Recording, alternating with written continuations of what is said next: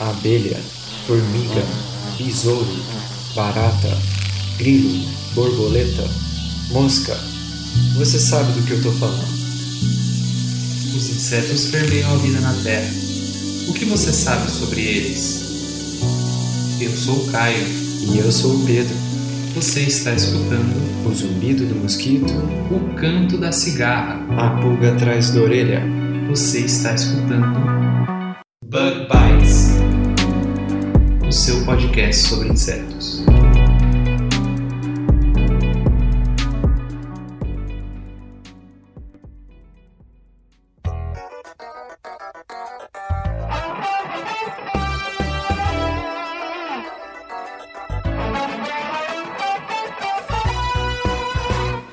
Seja muito bem-vindo a mais um Bug Bites, falando diretamente da Toca do Besouro Studios. No dia de hoje a gente tem um episódio muito especial. Hoje eu tenho aqui comigo como a minha co-host, a Manu Ramalho. Fala oi, Manu. Fala pessoal do Bug Bites, muito prazer estar aqui novamente, mais um episódio para falar uma das coisas que eu mais gosto, que é formiga.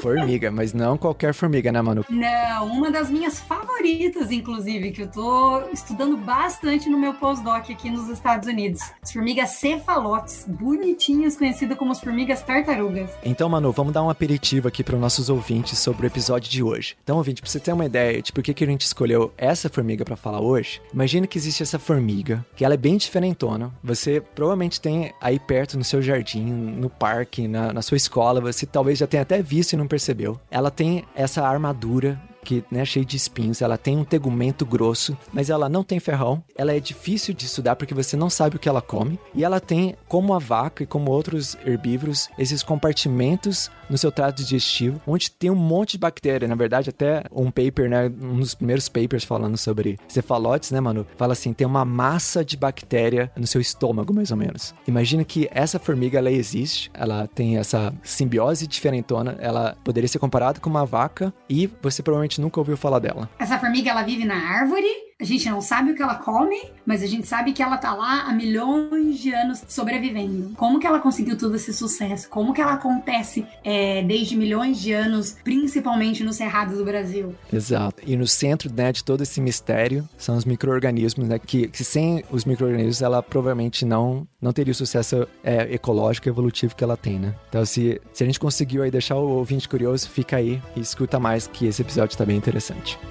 Mas antes de a gente ir pro episódio, Manu, eu preciso ah, apenas fazer alguns agradecimentos. A gente agradece aqui a todos os padrinhos e madrinhas que apoiam o Bug Bites através da plataforma Padrim e também a todos os ouvintes que apoiam o Bug Bites, comunicando, né, é, compartilhando episódios novos, fazendo ah, o boca a boca, né, que, que é o melhor meio, né, de se conhecer um novo podcast é por indicação dos ouvintes. Então a gente agradece bastante pela força e a gente também agradece aqui, ou a gente dá as boas-vindas aos ouvintes que chegam aqui pelo Agrocast, que o Bug Bites ele é parte dessa rede de podcasts do agro e a gente tem bastante orgulho de fazer parte. Então, se você chegou aqui pelo Agrocast, seja muito bem-vindo também. Bom, com isso, mano, vamos já ir direto para as perguntas que, que eu tô com vontade de falar de cefalóides hoje.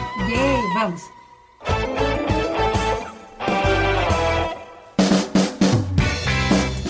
Olá, entomólogo. Olá, entomóloga. E aí, tá gostando desse episódio? Bom, tô passando aqui para dizer para vocês que estão abertas as inscrições do segundo encontro de entomologia e conservação da biodiversidade. Esse encontro que vai acontecer do dia 18 ao dia 22 de outubro, 100% online e a inscrição é gratuita. Então, se você ficar interessado ou interessada, dá uma olhada no link que a gente vai deixar no post desse episódio e também aqui na descrição. Ó, você também pode submeter o seu trabalho por uma taxa de R$ 4,99 que é só para cobrir os custos com essa plataforma. Nesse evento vão ser realizadas mesas redondas, palestras, apresentações de trabalho na área de ecologia, taxonomia, entomologia agroecológica e extensão. Vão participar alunos de graduação, de pós-graduação, pesquisadores, docentes, profissionais das mais diversas áreas e todos os outros interessados. Todos os trabalhos vão ser publicados em anais com ISBN, inclusive vai haver mini cursos gratuitos de estatística. Você não vai ficar fora dessa não, né?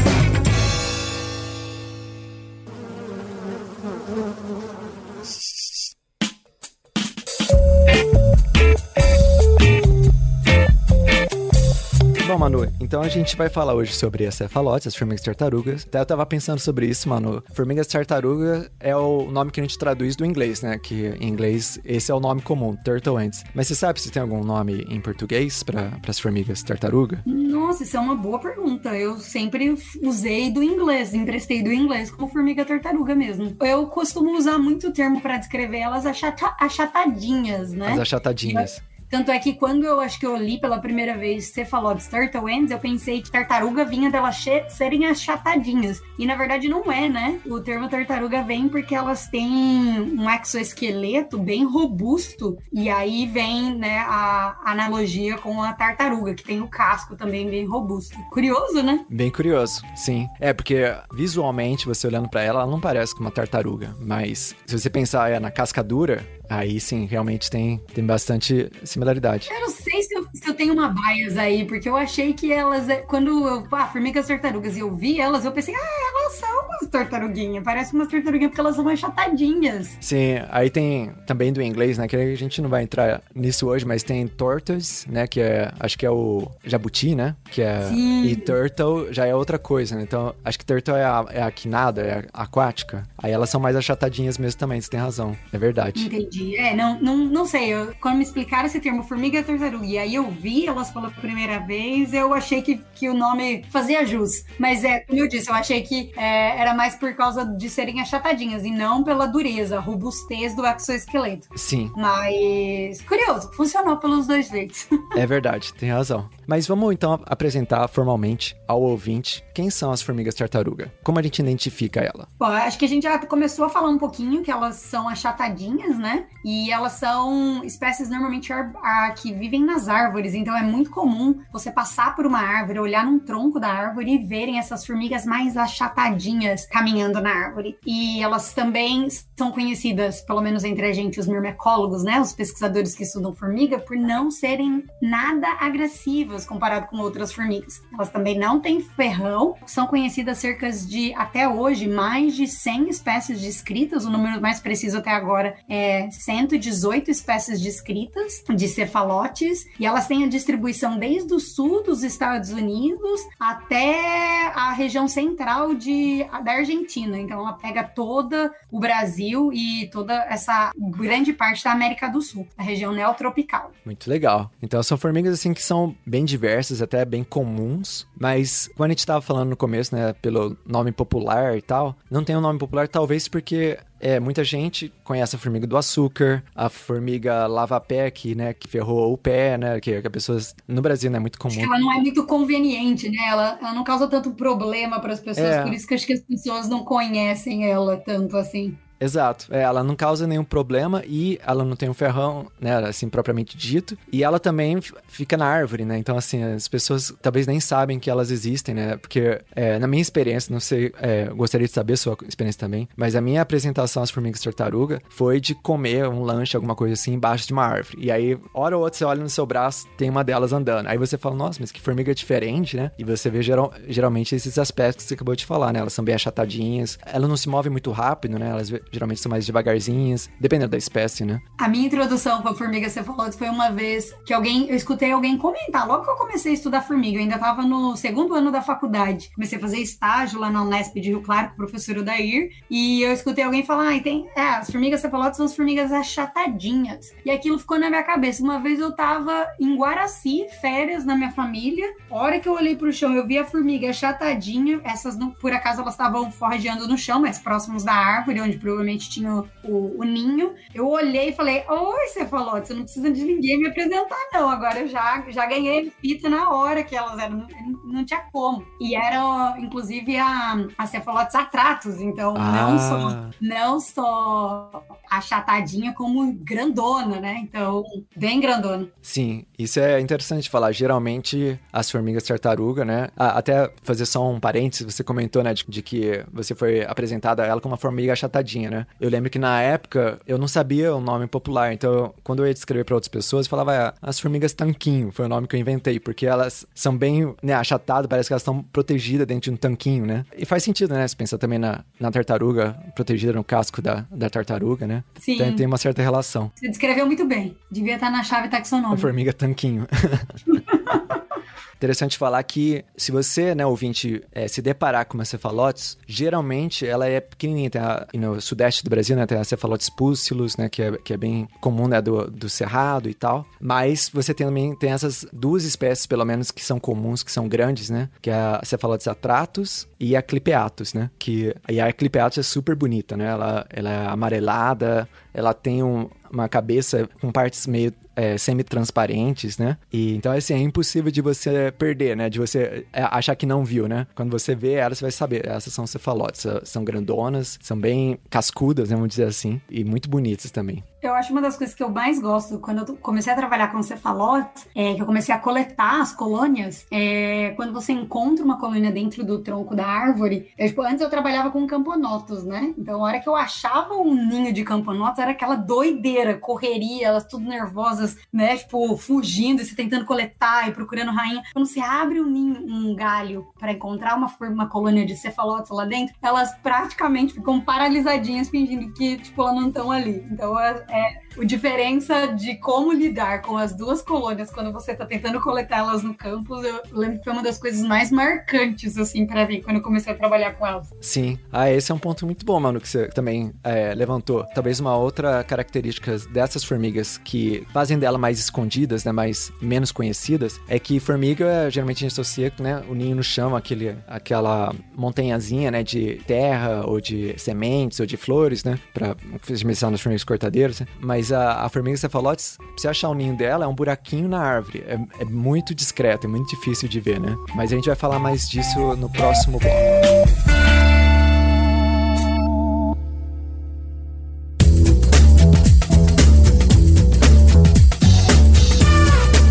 Então, continuando a gente falando aqui dessa formiga, que a gente tem um grande amor por elas, mas vamos pensar aqui também, assim, né? O que, que essa formiga faz que é tão interessante, né? Que, que atrai tanto interesse, né? Da ciência, né? Então, em outras palavras, né? Qual que é o papel dessas formigas né, na ecologia, em, em estudos de evolução? É, o que, que tem de interessante ou tão especial nas formigas cefalotes? Não, tem várias coisas interessantes nas formigas cefalotes. Para mim, eu poderia falar que o suficiente delas serem bonitas, lindas seria o suficiente. Mas, né, a gente tem que vender melhor o peixe ali. Então, algo que eu particularmente estou muito interessada, na, que inclusive relaciona com a minha linha de pesquisa, é entender a evolução desse grupo, né? Então, para mim, um fato muito curioso foi um estudo publicado pela Shauna Price e colaboradores em 2014, onde eles tiveram a, a pela primeira vez, acessaram diversas espécies é, distribuídas em toda a distribuição desse grupo de cefalotes, e eles encontraram que a região do Cerrado ela tinha uma diversidade absurda, muitas espécies novas de cefalotes. E aí eles começaram a olhar pela luz da, da evolução, tentar explicar o porquê que o Cerrado tinha toda essa quantidade de espécies e toda essa diversidade morfológica, né? É, tamanho, cores, formatos que a gente acabou descrevendo um pouquinho na primeira pergunta, mas tentar relacionar com a localização. O que, que aconteceu no Cerrado? O que, que o Cerrado tem de tão especial para esse grupo que fez esse, é, nos últimos milhões de anos, aumentar muito a, a riqueza dessa espécie?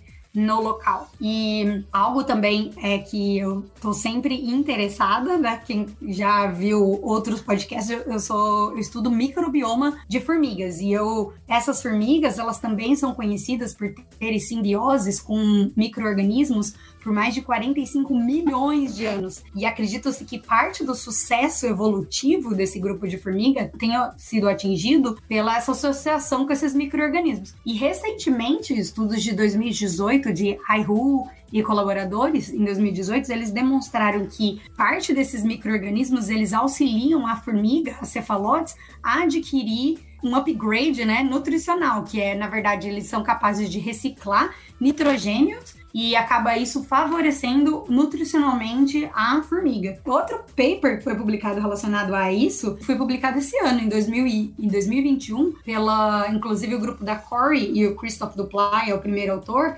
é, eles demonstraram que sabe esse achatadinho, esse tanquinho do exoesqueleto que a gente comentou na, na primeira pergunta, ele na verdade essa robustez do exoesqueleto é parcialmente é, atingida ou conquistada pela associação com essas bactérias também. Então só por isso eu já acho que esse grupo ele é super especial. Sim, esses pontos que você levantou, mano, são fantásticos, na verdade. Eu acho que, sei lá, se, se o ouvinte quiser saber mais sobre cefalotes, eu acho que pode começar por essas relações fantásticas com os simbiontes. Outro papel muito interessante que elas acabam realizando foi, na verdade, eu e o Pedro fomos buscar essa informação, porque a gente achava, mas a gente não lembrava de cabeça o paper. E a gente sim encontrou alguns papers fazendo sugestões das formigas cefalotes funcionando também como polinizador em alguns casos específicos. Então, além de toda a função que a gente já descreveu, elas também, algumas espécies, podem estar agindo em casos específicos como polinizadoras, porque elas visitam muito as plantas, né, as flores, é, no, no momento de forrageio delas. Sim. Um ponto interessante a gente ressaltar, mano, é que a cefalotes, né, ela tem esse lado muito misterioso sobre a dieta dela, né? Assim, Assim, por que, que ela tem essas relações tão interessantes com os simbiontes, né? Por que, que ela precisa de ter uma, um boost nutricional, né? De, de ter essa ajudinha nutricional das bactérias. E uma coisa interessante é que, até hoje, né? Ainda não está certo, assim, qual que é a dieta, né? Ou, não é bem definido qual que é a dieta dessas formigas. A gente sabe que ela coleta ácido úrico, né? Que é o, o cocô do passarinho. E é, o mais engraçado para o ouvinte saber é que muitos dos estudiosos de cefalotes, quando vão fazer campo, né? Como é que você né, faz uma armadilha para cefalotes? Você usa a famosa. Toma bastante água. É, você toma bastante água e faz ali o seu próprio compartimento de, de ureia, que é o, o atrativo de cefalotes, né? Então você, é, assim, literalmente, usando um spray de xixi nas árvores, você faz isso, volta depois de alguns minutos, você acha cefalotes. E por que que elas estão, assim, tão limitadas nutricionalmente, né? Então, como a gente falou lá no comecinho, né, as cefalotes, elas não têm um ferrão para começar. As mandíbulas dela não são especialmente perigosas, né? Elas não, não são como se diz assim, feitas, entre aspas, para caçar, né? Essas formigas, elas não são muito boas em caçar presas, né? Então, de uma certa maneira, elas são formigas que, que são tende mais a serem herbívoras, né? Mais do, no espectro vegetariano, vai, entre aspas, forçando bastante a barra, né? Do que no espectro carnívoro, né? Ou do espectro. É, algumas espécies eu acho que são relatadas é, que podem até, né? Tipo, sair do espectro vegetariano, mas essencialmente, quando a gente tá falando aqui, se a gente tiver que colocá-la dentro de uma caixinha só. Uma generalização. Overall, né, de uma maneira geral, elas são mais consideradas herbívoras. Sim. E até tem relatos, por exemplo, de formiga, como a cefalotes atratus mesmo, que vão em cadáver, por exemplo, né? Que vão em, em animais mortos, né? Então, assim, a fonte de proteínas dela é um pouco mais diferente, né? Então, elas vão, né, é, no cocô de passarinho e tal. E tem essa, essa observação que é bem geral, né? De que quando você disseca, né, essa formiga, você acha pólen, né, nas suas partes bucais. Então, assim, tem essa grande hipótese se elas comem pólen ou não. E, e talvez, se comem pólen, talvez também esteja associado com essa associação associação com as bactérias, né, os micro-organismos, né? Então, essa associação com os micro-organismos é, é quase que é o que permite essas formigas ainda existirem, né? Porque até a minha orientadora falava como é que essas formigas existem, né? A, por exemplo, existe uma espécie no deserto de Sonora, né? A, Cephalotes roverae, como é que a gente fala aí em português, né? Roverae, é. é. é. que ela vive é, numa árvore que não tem frutos, que não tem nectários e ela quase nunca desce da árvore. Ela passa a vida toda na árvore, aí ela não caça nada na árvore.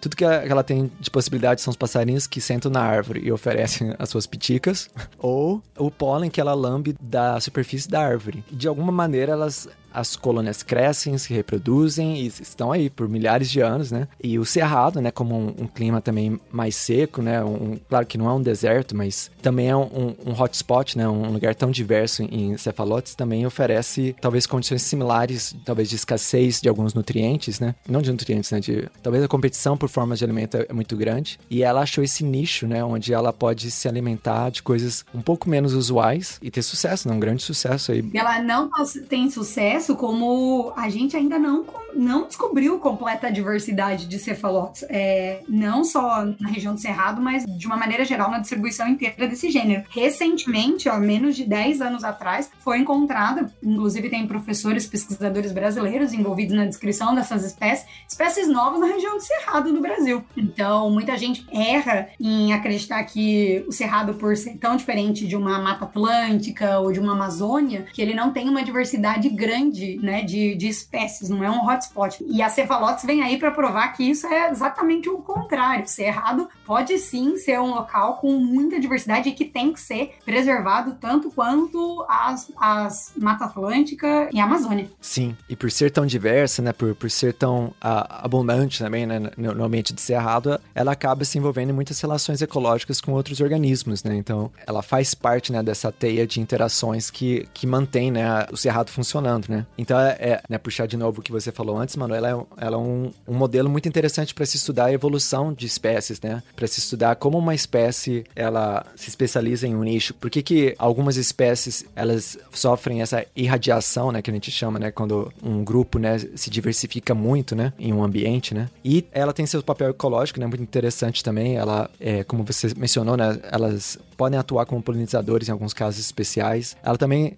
tem essa casca grossa, né? Essa, essa pele grossa, né? Que, que você até falou que, que tem uma ajuda ali das bactérias simbiontes, né? Para poder é, ser formada de maneira né, apropriada, né? Ela não é uma comida muito interessante para predadores, né? É difícil de mastigar, tem espinhos, machuca, né? Os predadores de formigas não gostam de comer cefalotes. E aí o que, que acontece? Outros animais, né? Como aranhas, por exemplo, né? Elas se disfarçam, né? Por assim dizer. Elas fingem, né? Elas evoluem uma morfologia muito similar a cefalotes. Tanto que alguns casos são tão parecidos, né? Que que é até difícil de ver a aranha, onde você vê a foto, né, da formiga e a aranha. É até difícil de ver, porque a aranha, ela, ela, ela tem esse disfarce, essa fantasia, entre aspas, de cefalotes, que é muito parecida. Se ouvinte tiver curiosidade, pode colocar no, no Google, né, mimetismo e cefalotes, mimetismo e formigas tartaruga, são exemplos muito visualmente é, impressionantes, né? E também tem a, a, outra hipótese alternativa, né, mano, que também pode ser que essas formigas se disfarçam da, ou essas aranhas se disfarçam da formiga para não ser reconhecidas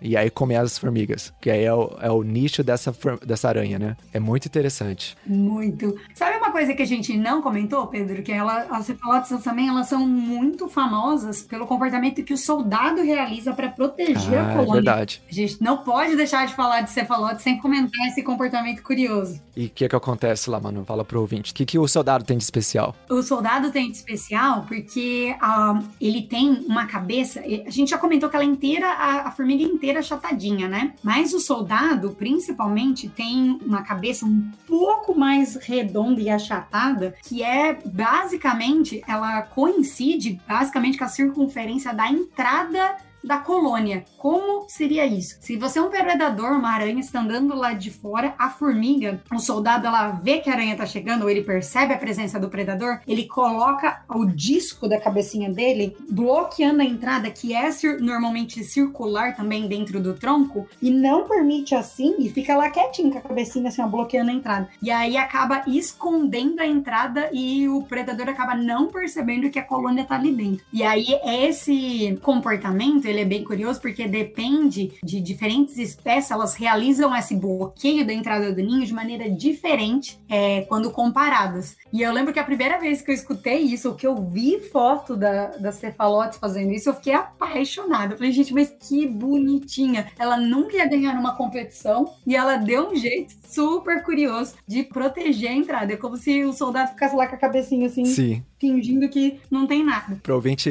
visualizar, aqui é a gente tem o problema de ser só áudio, mas a Manu tá fazendo umas demonstrações didáticas perfeitas de como é que é a formiga.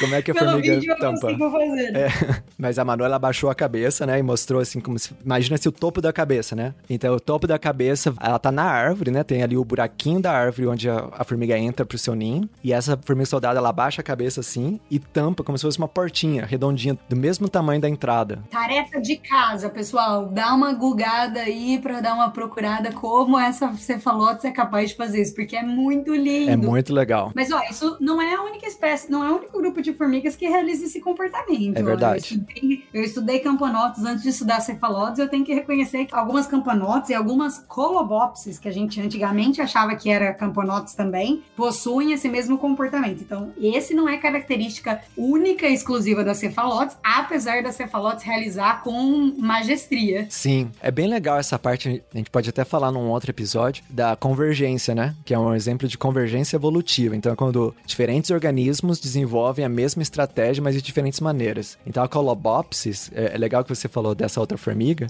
que é camponotus, uh, não, não é camponotus, né? É um gênero É diferente. Camponotinho. Ela parece mais uma rolha, né? Uma rolha quando tampa o buraco, assim, né? Do, Eu tenho a impressão que ela levou um soquinho na boca. É, já a cefalotes tem esse disco, é como se tivesse um chapéu redondo, assim, em cima da cabeça, né? E se você olhar aquelas aranhas, é, agora eu não tô lembrando o nome, mas ela- elas têm, na verdade, o abdômen nessa forma redonda. E uh, no caso dela, é pra caçar, né? Então ela faz um, um buraco no chão, aí ela fica dentro do buraco e tapa o buraco com o abdômen, né? E é uma portinha, exatamente. Aí quando vem a presa, caminha por cima, ela vai e pá, pega a sua presa, né? Ela engana a sua presa ficando ali, né, de tocaia. Então é bem interessante ver, né, diferentes estratégias, né? No caso das formigas para defesa, no caso da aranha para caçar, é muito interessante. E, mano, se você me, me permite, eu vou, vou acrescentar só uma coisa. E aí, Claro. novamente, é mais, mais um motivo de por que, que essas formigas são tão interessantes. Que diferentes cefalotes têm diferentes graus de especialização dessa casta soldado, né? Então, a casta soldado, né, ela, ela é um pouquinho maior, né? Todo mundo tem mais ou menos uma ideia do que, que um soldado de uma sociedade de insetos, né, parece, né? Um pouco maior, parece um pouco mais forte, né? Comportamento mais agressivo. Mais agressivo, é. Mas aí em cefalote você tem alguns que tem o círculo da cabeça perfeito para entrada da- do ninho. E aí você pode pensar, né? Porque esses, eh, essas entradas, né? Esses buracos nas árvores, como eu falei, não são as cefalotes que fazem, né? Porque a- as mandíbulas elas são muito fraquinhas. Então são besouros que são brocadores que fazem, né? A larva come o interior da árvore, deixa ali a- o buraco. E várias formigas competem por esses buracos, são ninhos já, né? São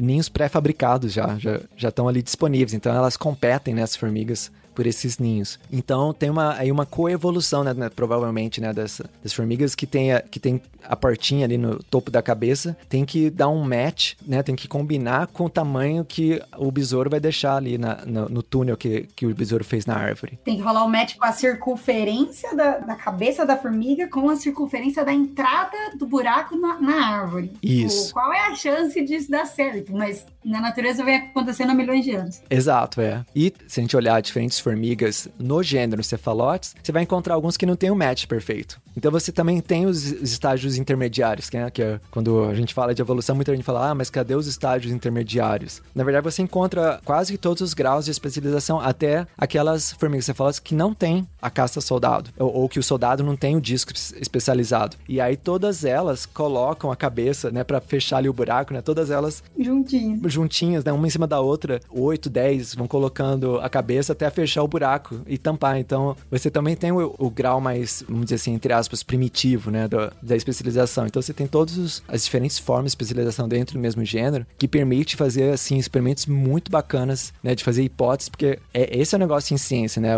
A gente tem a hipótese da evolução, então, pela hipótese da evolução, você faz algumas predições. Se isso for verdade, então eu devo encontrar isso na natureza. E as cefalotes, elas são um modelo muito importante para fazer esse tipo de teste, né? Se as predições, elas batem, né, com que a teoria da evolução prevê, né? Sim, é muito bonitinho de ver também. Pessoal, tarefa de casa, dá uma pesquisada aí pra vocês encontrarem fotos de tudo isso que a gente tá tentando descrever só pelo áudio. Exato. É, ou veja também no post, a gente deixa uns links, né, ô, Manu? A gente Ah, pode colocar legal. uns links do Alex Wild, umas fotos bem interessantes que tem.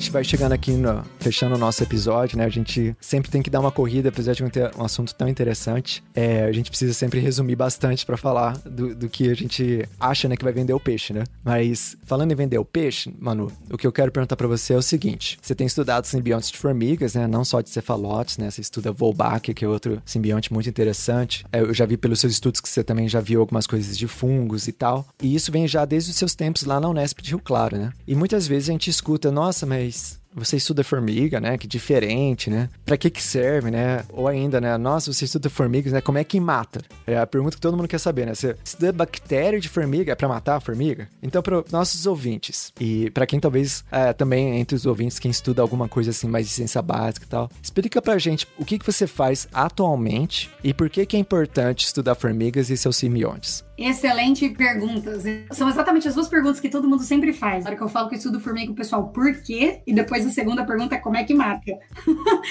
Mas, é, na verdade, a minha resposta, inclusive, é quando alguém me pergunta por que estudar formiga, eu falo, por que não? Tem mais de 13 mil espécies de formigas já descritas e mais há predições de mais o dobro ainda para se descrever. Então, para que estudar um ano, né? Formiga é muito mais divertido, muito mais variável, muito mais bonito.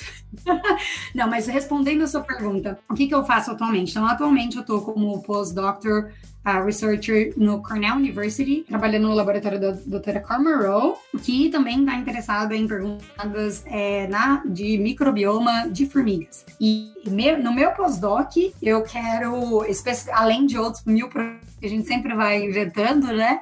Meu principal projeto é estudar essa simbiose das formigas cefalotes, porque, como eu já disse, elas, a gente já sabe que elas têm essa associação, as formigas cefalotes têm essa associação com essa simbiose por mais de 45 milhões de anos. E a gente já sabe hoje, por outros estudos prévios, qual é a função é, de muito dessas, dessas bactérias, desses simbiontes. O que agora eu quero fazer é tentar entender se essas bactérias elas estão codiversificando com o hospedeiro ou não. Estudos anteriores é, que tiveram capacidade de incluir cerca de 25 espécies de cefalópodes, eles encontraram esse sinal de, de codiversificação, né? Tanto do hospedeiro formiga como da bactéria. Entretanto, é, na nossa área né, de microbioma, onde a gente também precisa sempre de muitas ferramentas, não só de bioestatística, como de bioinformática, que estão sempre em evolução para a gente acessar esse, esses big data, né? Que a gente costuma falar que essa quantidade absurda de dados que a gente gera. O que a gente quer agora é tentar aumentar esse número para mais de 75 espécies do, de cefalópodes. Lembra, eu falei que o gênero até hoje tem descrita 118, então a gente tem mais do que a metade desse grupo de espécies e ver, tentar entender quais são os fatores que alteram o microbioma do ponto de vista ecológico. Então, pertencer a alguma espécie, é, pertencer a alguma região biogeográfica? Será que isso é capaz, analisando esses fatores, eu consigo explicar ou fazer predição sobre as bactérias e os uh, fungos e nematóides associados com cefalotes? Mas também, uma vez que a gente encontra o core que é, na verdade, as principais bactérias associadas a cefalotes, eu quero entender agora cada uma dessas bactérias tem uma história evolutiva diferente com esse hospedeiro e tentar, assim, investigar se elas estão codiversificando ou não, ou se não, caso de não estar tá codiversificando, como é que em toda vez que a gente sequencia uma cefalotes, o um microbioma de cefalotes, a gente encontra essas mesmas nova geração do meio ambiente ou não? Então, tentar entender um pouquinho mais sobre quais são os mecanismos que explicam esses padrões é, que garantem o sucesso da cefalotes se diversificar e, ser, e, ter tanto sucesso evolutivo. Será que eu expliquei legal? Será que eu usei muito jargão? Não, tá perfeito. É, eu vou só é, acrescentar uma coisa, que é uma coisa que, que você me falou, mano, até em off, né? Então eu vou, vou transmitir o que você me contou antes, que é o fato de que essas formigas, né, esses simbiontes, né, né você tá interessada na codiversificação, né, ou como é que essa interação, né, tá durando, né, por milhões de anos, e será que cada espécie tem suas bactérias favoritas favoritas, né? Tem suas bactérias específicas. E isso é bastante interessante se a gente fazer uma comparação, né, com os outros sistemas de mutualismo que a gente conhece, né? Como a vaca, suas bactérias, né, nos diferentes compartimentos do, do trato digestivo, ou os cupins e seus protozoários, né? Mas ninguém pensa que a formiga, ela é um desses animais, igual o coelho, igual a vaca, igual o cupim. Ela tem esses compartimentos especializados também no seu trato digestivo. É tipo, ela tem ali o seu obomassa, sei lá, vou, vou exagerar aqui, né? Aqueles nomes, né, dos quatro estômagos, né, da, da, vaca, né, que a gente aprende pro vestibular. Essa formiga tem também, tem ali a, a, a, sua câmara, onde tem um monte de bactérias que ficam ali logo pertinho do que seriam os rins da, for, da formiga, né? E já coleta ali o, os compostos nitrogenados, já quebram eles, fazem os aminoácidos essenciais, e essas bactérias você só acha lá, você não acha em nenhum outro lugar na natureza. São bactérias que em algum momento, né, tiveram uma interação interessante com essa formiga, e por milhões de anos, né, por essa, essa associação, né, íntima que a gente chama, né? Uma associação um a um, né? Elas foram evoluindo juntas de maneira que uma tá mais bem adaptada à outra e já não conseguem viver uma sem a outra. Tanto, né, que o experimento clássico, né, de como é que você sabe se uma simbiose é importante, coloca antibiótico e vê se a formiga sobrevive. Ela fica bem mal das pernas, né, quando você dá antibiótico para as formigas, porque ela realmente precisa da, desses micro-organismos para a formação da sua cutícula, né, da sua pele, né, aquela pele engrossada que a gente falou. E, a, e o que você falou, Manu, em off, foi que também é um sistema interessante para estudar o microbioma humano mesmo, né? Com certeza, porque elas vivem em sociedades assim como nós, elas, né, elas têm, quando a gente pensa em formiga, a gente nunca pode pensar num único indivíduo de formiga, a gente precisa pensar que a colônia inteira é considerada também um superorganismo, que tem estratégias de defesa, de ataque de predador, não só de predador que vai lá comer a formiga, mas mais de vírus e de bactérias que podem é, afetar a saúde, né, da, da colônia como um todo. Então, entender é, numa big picture aqui, entender quais são os mecanismos, quais são as regras, né, que, que governam esse jogo, com certeza abre uma luz do que, como a gente pode explicar as interações que nós também, humanos, é, a gente precisa para se proteger de uma pandemia, para usar um probiótico e, e, ter mais um benefício nutricional. Então, sim, as formigas, elas, na verdade, estudar microbioma em formiga, ele é perfeito para endereçar esses tipos de perguntas, né, que, que diretamente estão relacionados com o que a gente também se interessa do benefício direto para o humano. Acho que você falou da maneira perfeita. É, é um sistema ali onde você pode descobrir as regras. E, e, é um sistema mais simples do que o do ser humano. E você pode manipular de uma maneira mais fácil. Então, você descobrindo essas regras, você pode, por exemplo, entender por que, que algumas doenças do intestino acontecem né, em seres humanos. Ou como que corrigir né, o desbalanço ali na microbiota intestinal é baseado nessas regras, né? Então, assim, pode abrir outras questões e outras tecnologias, tudo com essa base, né? E por isso que a gente chama de ciência básica, né? A gente dá essa base que, né, você vendo que nessa regra ela funciona em formigas, funciona no outro organismo, funciona na vaca, funciona no cupim, provavelmente funciona no ser humano também. Então, você falou de maneira perfeita. Ei, obrigada. Bom, Manu, então a gente vai fechando o episódio de hoje pra gente não tomar mais aí do, do, do seu tempo valioso, que, que a gente sabe que na pandemia, principalmente, a, a correria é extrema. Né? Você também, pai, dentro da pandemia, com criança pequena em casa, todo mundo sabe que Sim. tá fazendo de tudo aqui. Mas um grande prazer sempre ter você aqui para participar aqui do Buck Bites. É, a gente espera que os ouvintes também tenham gostado do episódio. Peço aos ouvintes que confiram aí na descrição do episódio os links que a gente vai deixar com fotos de cefalotes e outras referências. O, o contato da Manu também, caso você, ouvinte, queira contactar a Manu. E muito obrigado. Ah, e a Manu também participou de outros episódios do Bug Bites, outros podcasts, participou do Story Collider é, recentemente, que é um podcast muito legal. Parabéns aí por ter sido convidada para participar do, desse podcast tão legal. Vai ficar também, aí, se tiver o link de episódio, a gente já deixa também na descrição. Ah, legal. Ah, eu que agradeço. Sempre um prazer voltar pro Bug Bites e eu sou super fã do pessoal. É, obrigada, Pedro, pelo convite, especial convite para falar sobre uma das formigas, minhas formigas favoritas. E agradeço o tempo, a disposição de todo mundo que escutou. E junto com outras amigas, é, também biólogas, também tudo na pandemia, dentro de casa,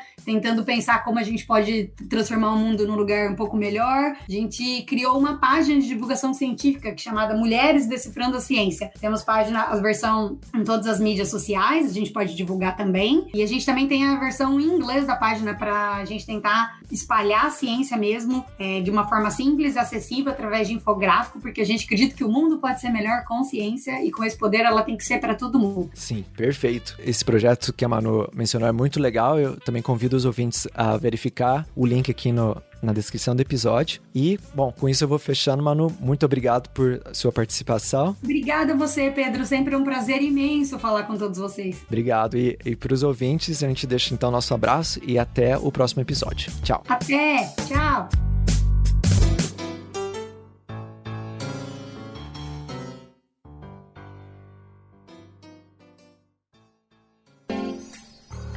Esse episódio é patrocinado por você ouvinte. Sim, você mesmo que está escutando a gente e que divulga o Bug Bites para todos os seus amigos e amigas. Vocês fazem a diferença para que o Bug Bites atinja mais pessoas e continue crescendo. Não se esquece de que o Bug Bites está em todas as plataformas de podcast, inclusive no Spotify. Aproveita e manda esse episódio lá no seu grupo do WhatsApp. Vocês não têm ideia de como isso ajuda a gente. Muito, muito obrigado pelo apoio. Este podcast foi editado por Orelha, o Estagiário. Edições de podcasts e criação.